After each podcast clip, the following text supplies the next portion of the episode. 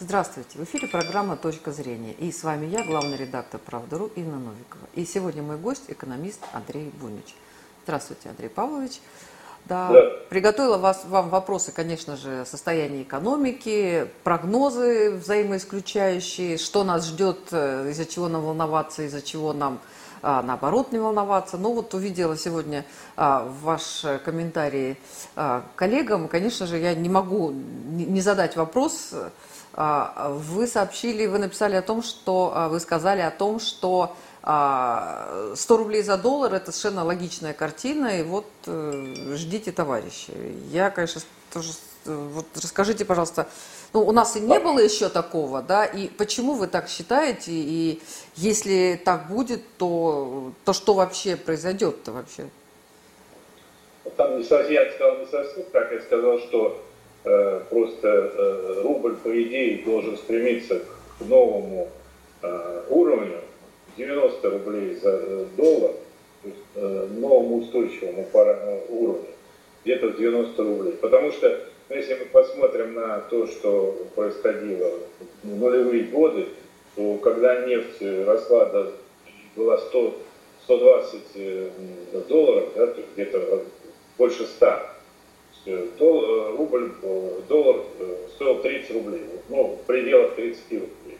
Потом, когда в 2014 году произошло э, первое падение нефти, первое, э, то э, до 60, в среднем до 60 долларов за баррель. То есть и 6 лет продержал. Рубль был 60 рублей, 60-65. Получается так, при 130 было 30, при 60 60. Ну, теперь смотрим, что сейчас. Сейчас хороший вариант, если цена на нефть 45. Сейчас она 40. Уже только сейчас она за последнее время 10% упала. Ну, ну, допустим, 45 средняя цена. При том, что э, производство у нас меньше, экспорт меньше, 20%. Мы для того, чтобы поддерживать даже такую цену, как 45 долларов за баррель, мы вынуждены продавать меньше. Ну, знаете, 45, это все равно, что раньше 35. Да? Ну, уж точно меньше 40. Получается, что при таком уровне цены на нефть, логично, если перенести в прошлое соотношение 120, 30, 50, 60, то, соответственно, при 40, я говорю еще так, э, запасов, 90 это вполне нормальный уровень, да, то есть для того, чтобы была бюджетная обеспеченность. Потому что э, по-прежнему наполнение э, нашего бюджета идет в основном за счет э, нефтегазовых доходов. Поэтому э, тут прямая связь есть. И, кстати, это же вытекает и, из бюджета, состояния бюджета на этот год и на следующий год. То есть где-то очевидным образом пришел к 22-23 триллионам рублей расходов на сегодняшний день. И все разговоры о том, что они сократят расходы до 19, несерьезные, потому что это уже устойчивый уровень расходов, который сейчас есть. А, а доходов ну, больше 17 просматривается пока что, на следующий даже год. И я уж не говорю про нынешний. И это означает, что дыра в бюджете, она тоже приблизительно соответствует вот разнице между, допустим, нынешним курсом 75 там, за рублей за доллар, и потенциально 90. То есть при 90 такой дыры не будет, конечно, масштабной. Вот о чем идет речь. Поэтому, а продавать все время э, резервы для поддержания искусственного курса, я считаю нелогичным и неправильно. Э, кроме того, э, при том это же не то, что идет продажа резервов. В другом случае это идет еще заимствование на финансовых рынках, то есть Россия занимает деньги. А зачем занимать деньги, для того, чтобы поддерживать тот курс э, рубля, который все равно не является равновесным. Он не является равновесным. Он, по сути, завышенный, получается, относительно э, нынешней экономической ситуации. Раз так, точно напоминает ситуацию с ГКО 98 года, когда именно таким образом правительство и действовало, если мы вспомним. Тогда они хотели э, менять курс рубля, тогда был 6 рублей за доллар, и и для того, чтобы поддерживать этот курс искусственный, уже всем очевидно, что он был искусственный задолго до этого, но они шли на огромные заимствования под любые проценты. Мы помним, чем это кончилось. То есть в итоге долг увеличился, проценты по нему увеличились, и пришлось потом вообще обваливать валюту в несколько, в 4, а даже в 5 раз, по сути, да, получилось. Поэтому э, ну, сейчас ситуация не такая экстремальная, но она по смыслу похожа. То есть она может быть по уровням не такая экстремальная, но смысл тот же. Занимают деньги, чтобы поддерживать э, тот курс, который ну, не утекает из нынешней ситуации экономической.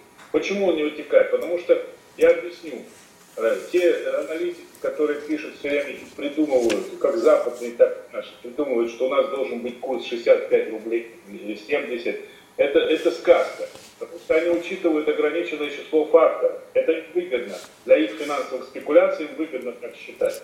Э, они учитывают только политику ЦБ и Минфина, они учитывают в лучшем случае уровень инфляции и торговый и платежный баланс. То есть они смотрят на это ограниченное количество так называемое внешнеэкономическое равновесие, и все, которое в любом случае достигается при любом курсе, но они смотрят параметры, и исходя из него, они говорят, вот если взять это, это, этот уровень э, равновесия, да, то получается курс будет, допустим, может дойти до 65 рублей. Но, извините, есть понятие общеэкономического равновесия, частью которого есть внешнеэкономическое равновесие. Правильно? А общее равновесие, то есть шире, но больше параметров там, в этой э, системе. Там, соответственно, э, курс должен удовлетворять еще таким главным параметром, как бюджетное э, обеспечение бюджета. Да? То есть если курс явно отклоняется от бюджета, это неравновесное значение. Правильно? Значит, у нас он уже отклоняется. Ясно, что бюджету не соответствует. Второе. Он должен обеспечить курс, должен также способствовать экономическому росту.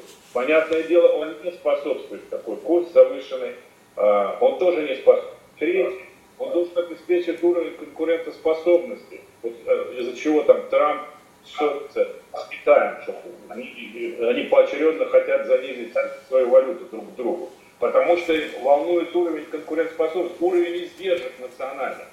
Если у вас завышенный относительно других валют курс, у вас издержки высокие, ваши производители проигрывают то есть по уровню конкурентоспособности также, э, соответственно, не соответствует. Не, еще, это главный параметр. Но есть еще много других параметров. Допустим, при таком курсе не будет инвестиций. Невозможно. То есть поскольку поддержание искусственного крепкого курса э, съест все возможности инвестиций. Да? Невыгодные в этой ситуации. И их нет. Просто денег фактически сужение денежной базы, э, массы денежной базы, и получается, что тогда э, и откуда возьмутся инвестиции, когда дефицитом главным является именно деньги. Значит, э, это четвертое. Пятое, шестое, седьмое, это еще есть. Деловая активность снижается. Доходы людей снижаются. Людям-то на самом деле все равно какой кут там. 75 или 80 или 85, да? Главное, чтобы они могли купить товары и услуги э, по определенным ценам. Допустим. Если это не стимулирует э, инфляцию, то совершенно нет, интереса, какой там внешний курс. Только для тех, кто путешествует, возможно, да и то путешествует в Европу. Потому что если путешествуешь в Турцию, то тебе тоже все равно, потому что ну, по сравнению к турецкой лире рубль все равно крепче. Ну, вот, поэтому, значит, только для тех, кто может в Европу ездить, не так много. Вот они, да, может быть, переживают сильно. Вот, вот это еще, значит, деловая активность доходы людей и э, э, уровень занятости тоже. Потому что при крепкой валюте и инвестиции меньше делается, и нанимать людей невыгодно. Да? Потому что э, можно там аутсорсинг какой-нибудь использовать там в других дешевых странах, где дешевая рабочая сила, там, в Беларуси там по интернету с кем-нибудь работать, или кто-то там с Индией будет работать. Ну, там, условно говоря, проще какие-то функции, там э, осуществлять дешевый курс. Поэтому для занятости крепкая валюта тоже плохо.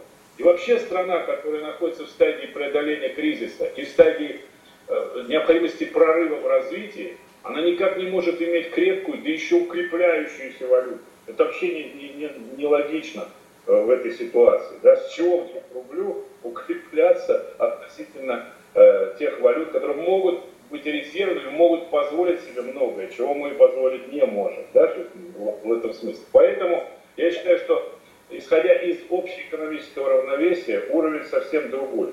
А то, что они выдают эти э, финансовые дельцы за якобы э, естественный уровень рубля, это, это тем самым огромная нагрузка на экономику и, на мой взгляд, вредное, навя... вредное действие, то есть навязывающее нам определенную политику. Я вижу за этим определенные уши. Потому что, смотрите, то есть если, во-первых, людям всем нравится, что крепко будет рубль, да, то есть поэтому тут получается у этих спекулянтов финансовых, у них все союзники, да, всем, всем нравится, когда крепчает валюта. А что тогда они параллельно создают? Они увеличивают долг государства, то есть государству приходится занимать, чтобы этот курс поддерживать. И фактически они провоцируют на, на, на то, чтобы растратить э, международный резерв. Особенно ту их часть, которая как раз входит в фонд национального благосостояния. Другие резервы, они уравновешены, там общая часть, там разное у них содержание экономическое. Вот именно ту часть, которая входит в фонд национального благосостояния, которая и для других целей может быть использована, для инвестиций, там, для всего. Ее, может, ее таким образом они убивают, плюс они э, увеличивают долг, и так, и долг сосредоточится в конечном итоге, если он раздуется, э, в руках как раз финансовых дельцов, российских и международных, да, и у государства исчерпаются резервы, предположим, через какое-то время, а курс будет завышенный, неравновесный. И тут вся, все, вся власть реальная окажется в руках этих финансовых структур, потому что они будут владельцами долга. Это классическая схема, как захватывалась власть времен 18 века. Всегда. Сначала скупка долга, а потом предъявление долговых расписок разным королевским фамилиям. Э, там, это, пожалуйста, всю историю практиковалось. Вот здесь сейчас то же самое практикуют. То есть те, кто сосредоточит долговые расписки э, сказать, в, это, в этой ситуации, они, во-первых, увеличить могут доходность резко, то есть как тогда во время ККО было, резко скакнуло. И попробуй обслуживать это все. Либо тогда перезанять уже не сможет. То есть, это, в общем, это идет к попаданию в зависимость от финансовых дельцов, международных и российских, которые это все контролируют. И, конечно, это опасно для государства, оно может оказаться заложником этой авантюрной политики со всеми вытекающими последствиями. А государство другие цели, на самом деле. Оно должно обеспечивать развитие, инвестиции, э, уровень конкурентоспособности для производства, для бизнеса. И тогда все на самом деле проблемы все решатся реальным путем. И если для этого надо пойти на некоторое снижение курса, не вижу никаких проблем. То есть, э, к этому стремятся все ведущие страны, просто у них нет получается. Вот и все. Да, ну, Центробанк всегда старался а, таким образом регулировать курс, да, и сейчас не похоже, что они изменят свои а, практики обычные. То да, они сейчас, поэтому сейчас вообще все способ, способствует снижению курса, потому что есть целый комплекс тем, которые стимулируют это. То есть все-таки с весны, с мая мы дали глобальную игру на, э, так сказать, повышение, эйфория. То есть все э, писали, потому что все шло, все хорошо, кругом напечатали денег, все, все проблемы ликвидированы. Поэтому, безусловно, был такой бум, э, абсолютно необоснованный. Э, американские индексы на фоне огромной безработицы и развала, они тестируют все новые и новые максимумы. Вот до сих пор, только сейчас пошло откат обратно. Ну, то есть вот эта эйфория, она сейчас, наверное, уже отыграна. Но Несколько месяцев это действовало. То есть это июнь, июль, август, вот это все шло, э, так сказать, все вверх. И, соответственно, рынок нефти благодаря этому подрос. То есть вот это все. Но сейчас все пошло, да, одна нефть, только нефть за последние пару недель упала на 10%. Это уже должно было повлечь коррекцию курса. Так что ничего страшного такого сейчас не происходит. Плюс геополитические вот эти вещи, Беларуси, Навальный, это все тоже, почему это тоже фундаментально. Это же не просто так. Это, общем, показывает стычку России и Запада такую серьезную. Это надолго. Это не то, что завтра все помирились, сказали, все в порядке э, и разошлись. Это будет дальше. Поэтому я не вижу просто, я не вижу, почему Россия должна цепляться за какой-то определенный уровень курса. Вот смотрите, в декабре 2014 года уже падал э, доллар до 80, тогда евро до 100. Помните? в декабре 2014 года. Да, да, да. Ну тогда, конечно, спекулянты валютные как-то... Ну да, вроде как купировали это, но все просто было уже. Но уже тогда... Торговцы... Но это было короткое время, это было же как-то очень быстро. Да, тогда короткое Хотя время. все 16... испугались сильно. Да, в 16 году, в начале 16 года, Опять упало, евро было больше 90, а доллар достигал аж 85. То есть, в принципе, это даже, по сути, столько же, сколько у нас было весной. Да? То есть опять было все. Было, и значит, в торговых операциях, понимаете, это все учтено. Учтено. Торговцы, импорт, импортеры и скрытый импорт. У нас поставщики, там много промышленности, когда тоже используют импортное. Они уже учли это все, эти уровни. Они не будут рисковать, понимаете, у них, у них привязано все вот к этим уровням пиковым 14, 16 и 20 года. Там все уже учтено. Поэтому до уровня 85 рублей за доллар, там и 90 или даже 95 по евро, не будет никакой инфляции дополнительной. Потому что просто они все это время, они, они уже вложили это все в издержки, понимаете, чтобы не пострадать. И все это время они просто премию получали, э, необоснованную. Потому что они как, как бы сразу застраховались еще в 15-16 году, да, они на предмет курса, и э, выигрывали, потому что курс был на самом деле лучше. И, и, и, и сейчас в 2020 году тоже, ведь вы не увидели скачка цен э, весной. Никакого не было, потому что его ограничивает потребительский спрос. То есть он уже дальше, просто люди перестанут покупать, они не могут снизить, э, поэтому повысить э, цены. Поэтому угрозы сейчас роста цен при нынешних курсовых соотношениях я не вижу. До 85 за доллар не будет вообще никакого роста цен, цен могу поспорить. И, и, соответственно, и при 90 по евро там не будет сейчас роста цен. Вот если еще, допустим, если какой-то шок дополнительный будет, допустим, свыше 100 уже пойдет, тогда да, тогда может быть еще скачок цен, допустим, 10-15% импортное может еще подорожать. Но опять-таки это меньше, чем в 2014 и меньше, чем в 2016 ну, соотношение, потому что тогда был, были скачки на 30-40% на 40% сразу, понимаете? То есть в любом случае э, на сегодняшний день не вижу, э, за, с какой стати финансовым ведомством и правительству России э, гнаться за укрепляющимся рублем. Ну, понятно, да? А, да. Очень сложная ситуация. А, ну, вот эта история с Навальным. А, вообще удивительная такая логика. Сразу же обвинили Россию, при этом мы привозили, говорим, что у нас э, не было там никаких отравляющих веществ. Ну, могли назвать любое, вот отравляющее вещество, там, любую причину вот такого, такой ситуации. И тут же пошли заявления о санкциях и а, о запрете Северного потока. Понятно, что американцы спят и видят, чтобы Северный поток-2 не был построен. Понятно, что поляки, Украина спит и видит, а, да, и Германия, но для Германии это, это, очень, это очень важный проект, и несмотря на то, что Ангела Меркель самолично а, читала это заявление по поводу отравления новичком, хотя я так поняла, что доказательств ей не было предоставлено, вот, но тем не менее, насколько велика вероятность а, а, закрытия этого проекта, приостановки его, и как это отразится на России?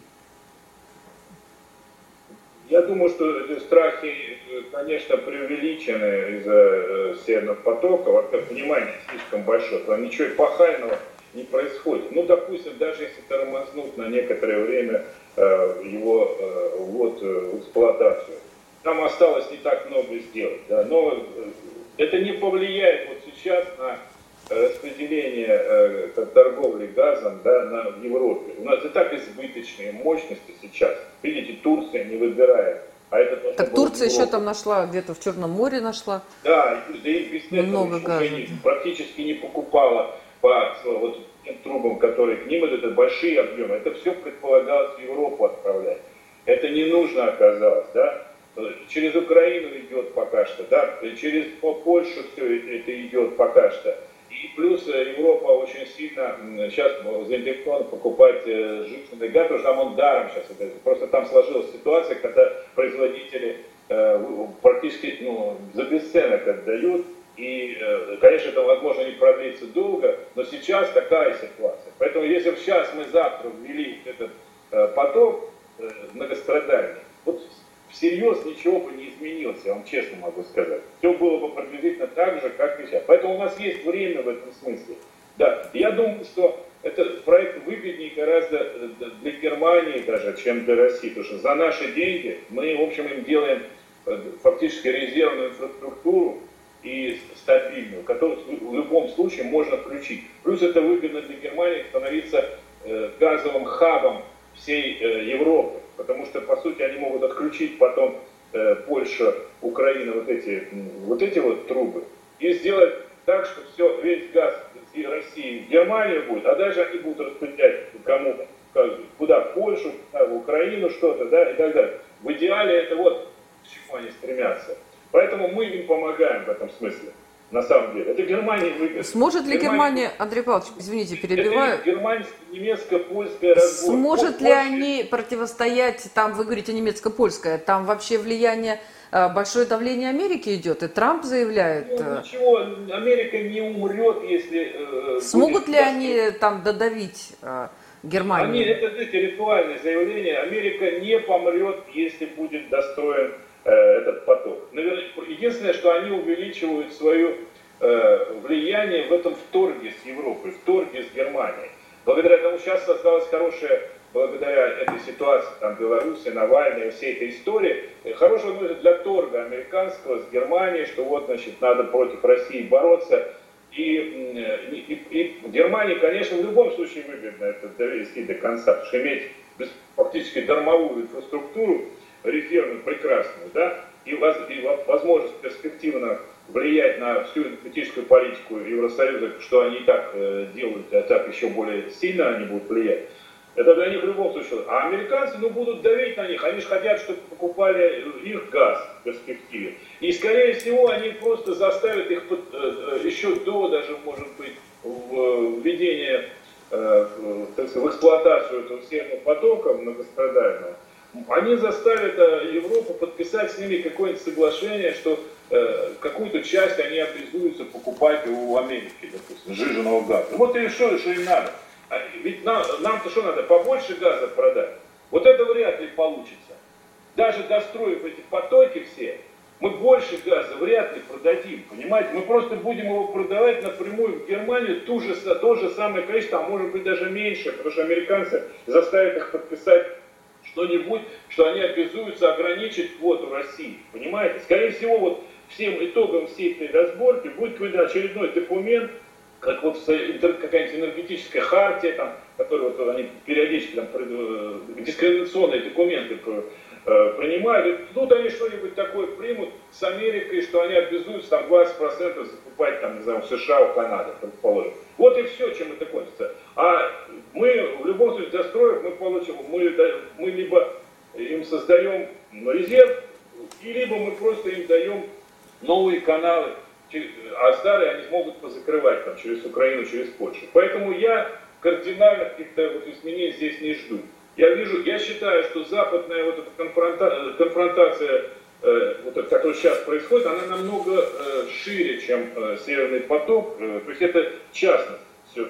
А столкновение России и Запада гораздо более фундаментальное в нынешней ситуации. Потому что стало ясно, что Запад Э, совершенно, так сказать, они потеряли всякий стыд, понимаете? То есть видно по их поведению, что они э, уже не, э, как сказать, не, даже не церемонятся, это уже вот то, что они делают в Белоруссии, да, вот захотели, вот давай сейчас какую-то, там, не знаю, жену блогера провозгласим президент. Они были в одном шаге, это тоже провозгласить просто, ну, как в Венесуэле там кого-то провозгласить, даже об этом они уже думали.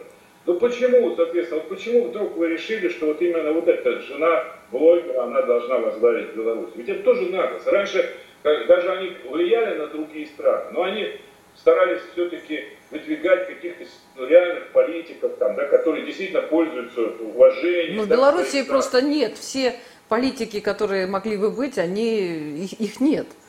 Ну, тем не менее, есть люди все-таки более известные и более как-то э, уважаемые, чем жена блогера, которая никому вообще не была известна до момента ее провозглашения. То есть это похоже на то, что они просто берут э, любого человека, тыкают пальцем в него и говорят, вот мы хотим, вот, вот вы его должны президентом сделать. А не важно, что он там никто, никто его не знал, там еще вообще и, и непонятно, кто он такой. Вот просто вот его ну, там все. все, там все сложно, а? да. Это как бы история, а, знаете, с, с одной стороны, да, да, с другой стороны, к сожалению, и власть там тоже наделала достаточно нет, жестких нет, ну, таких стиль, вещей. Стиль все-таки их меняется, понимаете? Стиль Запада становится. А это от безнаказанности, от длительной безнаказанности.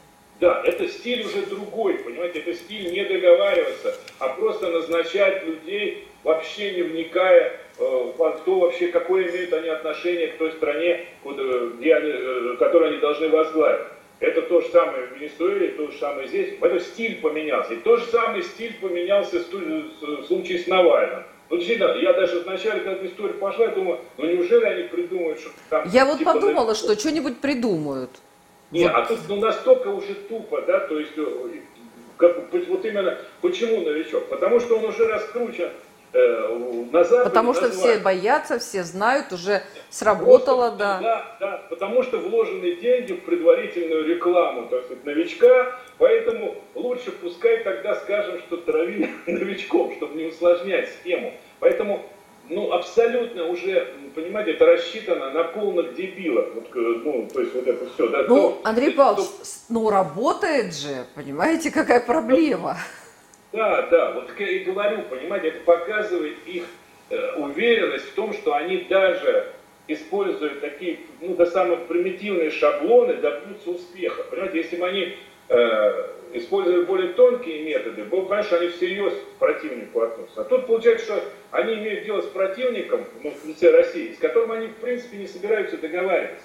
Вот это надо уяснить. Они не собираются договариваться, они собираются просто диктовать. Вот как садили там этого лидера Сербии на стул там перед Трампом, да, унизили его.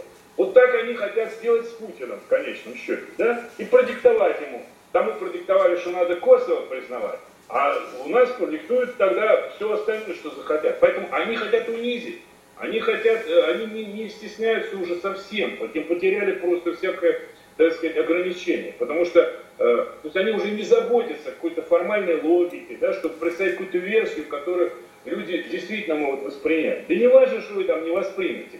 На Западе она сработает. Слышали про новичок? Да, травили там в России кого-то, да вот травили, он, он позиционер, его травили тоже новичком. И все, это, понимаете, вот это И сразу, да, и такая логика удивительная, да, что а, отравили там, да, новичком, понятно, и все, сразу виновата Россия, виноват лично президент, вот, понятно, просто лично стоял, не знаю, с бутылочкой там или в чем там, а, бутылка же там была, причем удивительно, знаете что, ну, немножко не, не, не по теме, но я удивилась, его отравили, то есть это произошло 20 а, августа, а 5 сентября а, они обнаружили на бутылке воды, из которой, из которой он пил, там вот, то есть, представляете, да, а, эту бутылку две недели ее везли, они уже знали, что там на этой бутылке следы, они ее везли, две недели они ее хранили, там, понимаете, они приперли в эту Германию, ну это вот, вот не знаю, мне, мне казалось, что бутылка это не, пластиковая бутылка это не тот объект, да, который нужно хранить две недели и бережно вообще куда-то везти. Но... Потом нет никакой уверенности, никто не знает, откуда взялась эта бутылка, где доказательства, что эта бутылка Что это та самая бутылка. Ну, бог с ней, Андрей Павлович, бог да, с ней, но, ладно. Нет, немножко... Просто, да. нет, интересно то, что просто это делается э, в расчете на то, что никто даже вдумываться не будет. Потому что если начнешь вдумываться, ну а зачем? То есть логику, если начнешь считать, зачем России травить, а потом его... Э, Слушайте, а зачем России было Скрипаля травить? А зачем России было сбивать Боинг? А ну, зачем нет, ну, России... Ну, масса нет, вот, вот Боинг, вопрос... Ну, допустим, логика есть. По ошибке стреляли, думали, что истребитель какой-то... Ну, да, а тут-то зачем? Тут вообще непонятно, зачем же... Во-первых, какие странные тогда здесь э, злодеи не могут отравить представляете, нам, ну даже уже не дотравили, то как же они в больнице-то не смогли ничего сделать? И, все, и в Германию все-таки вывозят, ну, и, и там вот... Андрей Иванович, все, Бог с ним, пусть уже выздоравливает, все, уже как-то... Ну, я понимаю, но... Никто, не, говоря, никто не кровожадный. Сюжет ну, неудачно, если кто-то режиссер, ну, это просто это не, ва- это не важно, вся западная пресса, вся западная пресса, она уже много лет и десятилетий, учитывая срок нашего президента у власти, она много лет а, пишут э, совершенно безосновательно всякие гадости, всякие мифы, и никто это не проверяет. Бог с ней. Андрей Павлович, э, у нас да. важный еще вопрос с вами остался, да, такой глобальный на самом деле, все-таки о том, с чем я и хотела начать. Э, изначально, да, все-таки, что происходит с нашей экономикой, потому что я вот посмотрела а, прогнозы, а прогнозы странные. Блумберг говорит, что спад в российской экономике в 2020 году оказался меньше, чем э, изначально прогнозировалось. При этом агентство Fitch, оно одновременно, чуть ли не в этот же день, говорит о том, что на самом деле ВВП снизился не на 5, э, как планировалось, а на 5,8%, и ситуация гораздо а, сложнее, чем а, изначально а, планировалось. Тоже сегодня увидела, что вот у России нужны темпы роста ВВП в два раза выше, чем заложенный в план восстановления экономики – вот, и иначе нам э, не избежать застоя. Это говорит э, тоже это рейтинговая служба, национальное рейтинговое агентство, агентство российское. То есть э, вот все-таки у нас все плохо, все хорошо, больной жив, больной скорее мертв. Вот что у нас происходит все-таки с экономикой? Ну, я бы сказал так, философски можно ответить. Во-первых, не, не, все, не, не было все так плохо, когда рисовалось. Страхи были, конечно, преувеличены, но действительно никто не мог э, тогда определить, насколько это долго. Да? Ну как это можно было сказать в марте, в апреле? Непонятно было. В принципе, казалось, что действительно э, многие виды бизнеса вообще похоронены. Будут еще, если пару месяцев это продлилось бы, то были бы э, трудности. К счастью, э, это все не продлилось э, долго достаточно. Поэтому это уже сыграло свою роль. Кроме того, я думаю, что не было вообще такого падения, которое тогда рисовали. Не только у нас, а вообще по всему миру. Потому что они, конечно, финансовые рынки любят все преувеличивать. Они, они вот сейчас эйфонию устроили по поводу э, того, что все кончилось. Это необоснованная эйфория. Ну и тогда они, конечно, слишком накрутили, что прям вообще все остановилось. Все не останавливалось. Когда Европа, Америка останавливалась, уже Китай и Юго-Восточная Азия целиком работала. Поэтому такого вот периода, чтобы прям все остановилось, такого не было.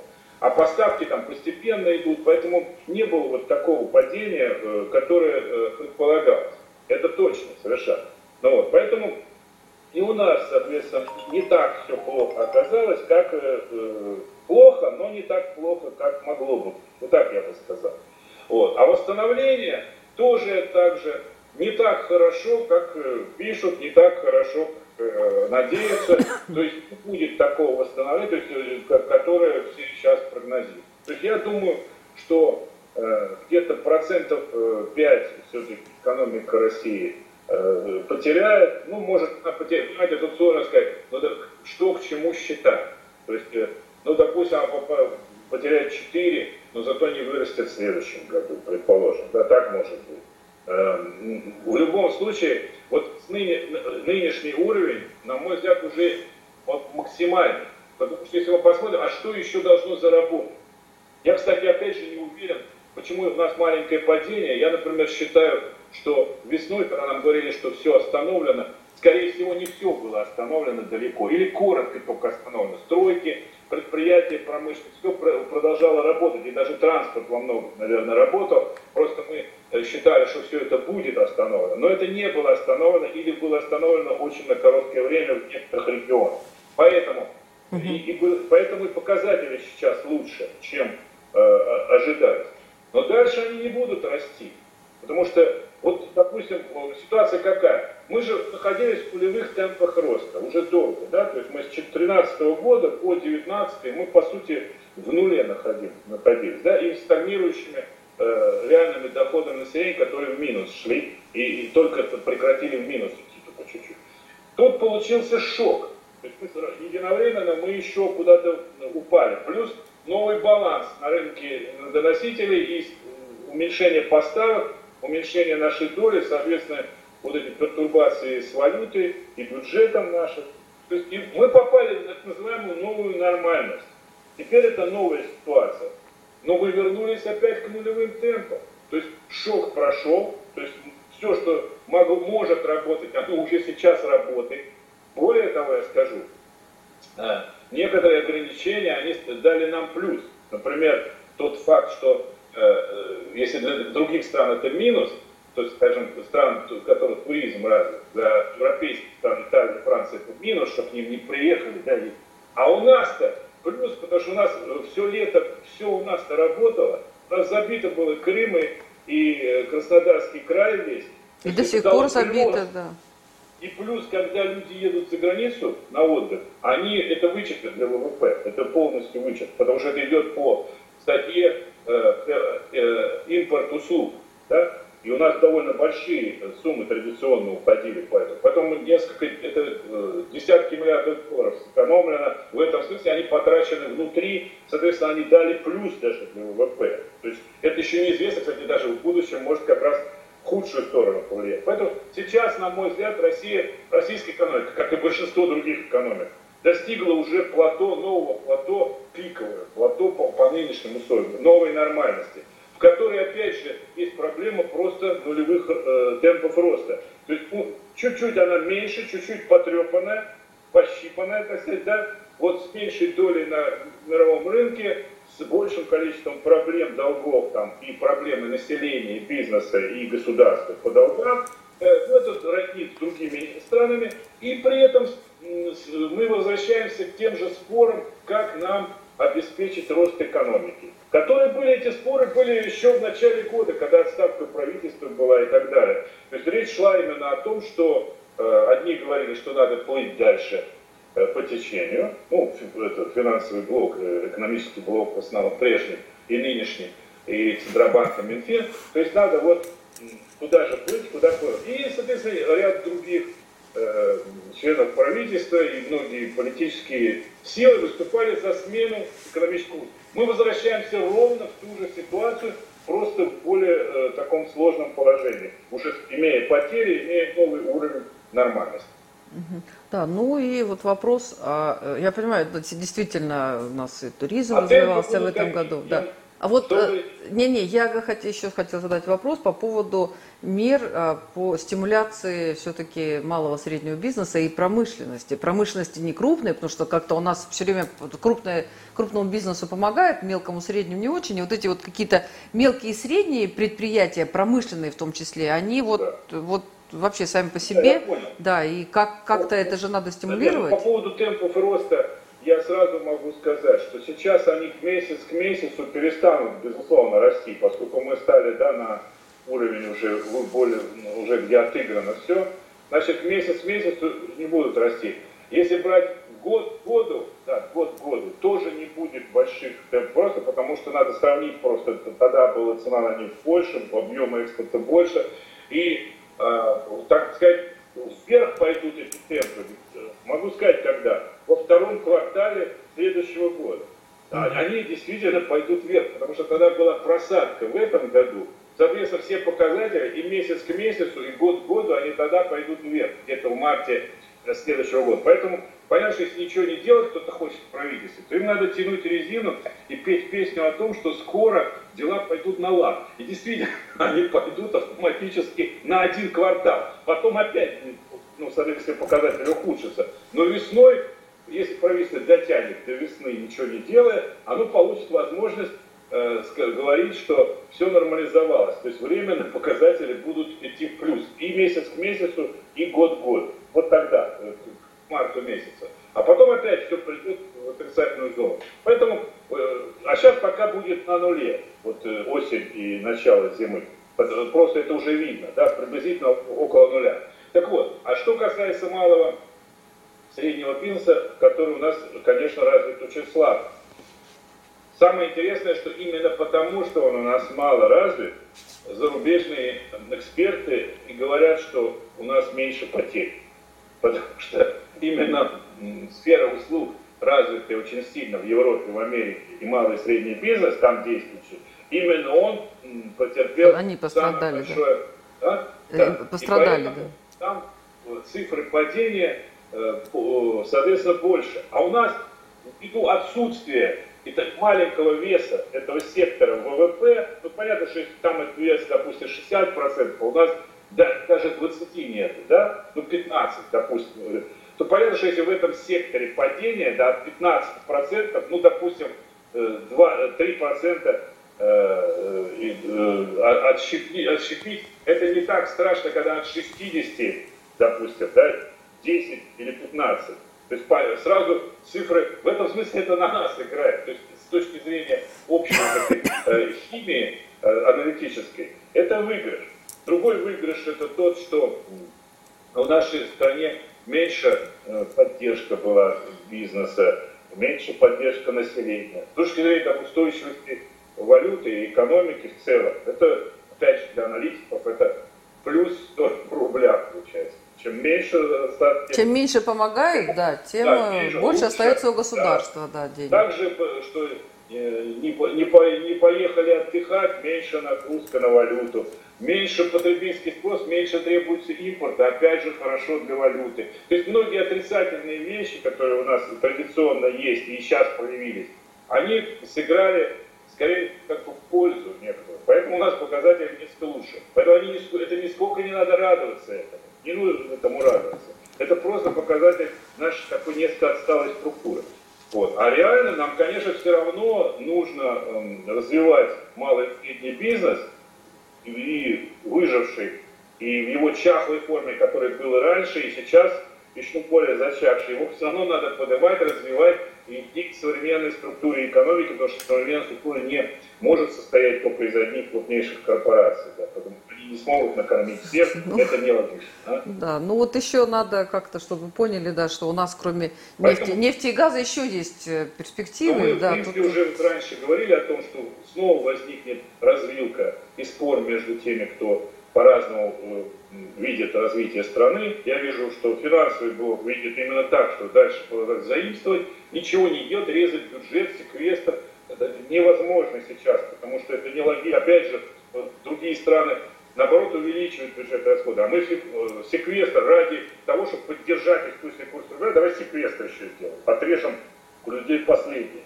Это э, сейчас вот что, то, что предлагается. Это один путь развития.